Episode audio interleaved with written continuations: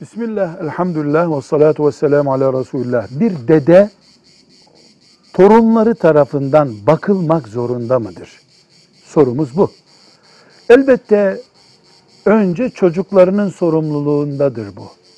Ama çocukları yok veya çocukları öyle bir dert sahibi değil, mümin değil, bakmıyorlar dedelerine.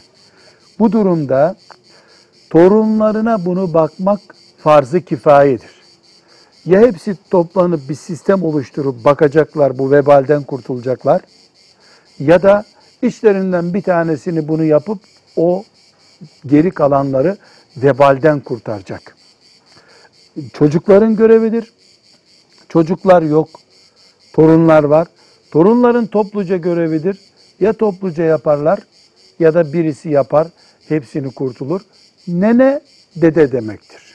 Onun da onun içinde kurallar böyledir. Velhamdülillahi Rabbil Alemin.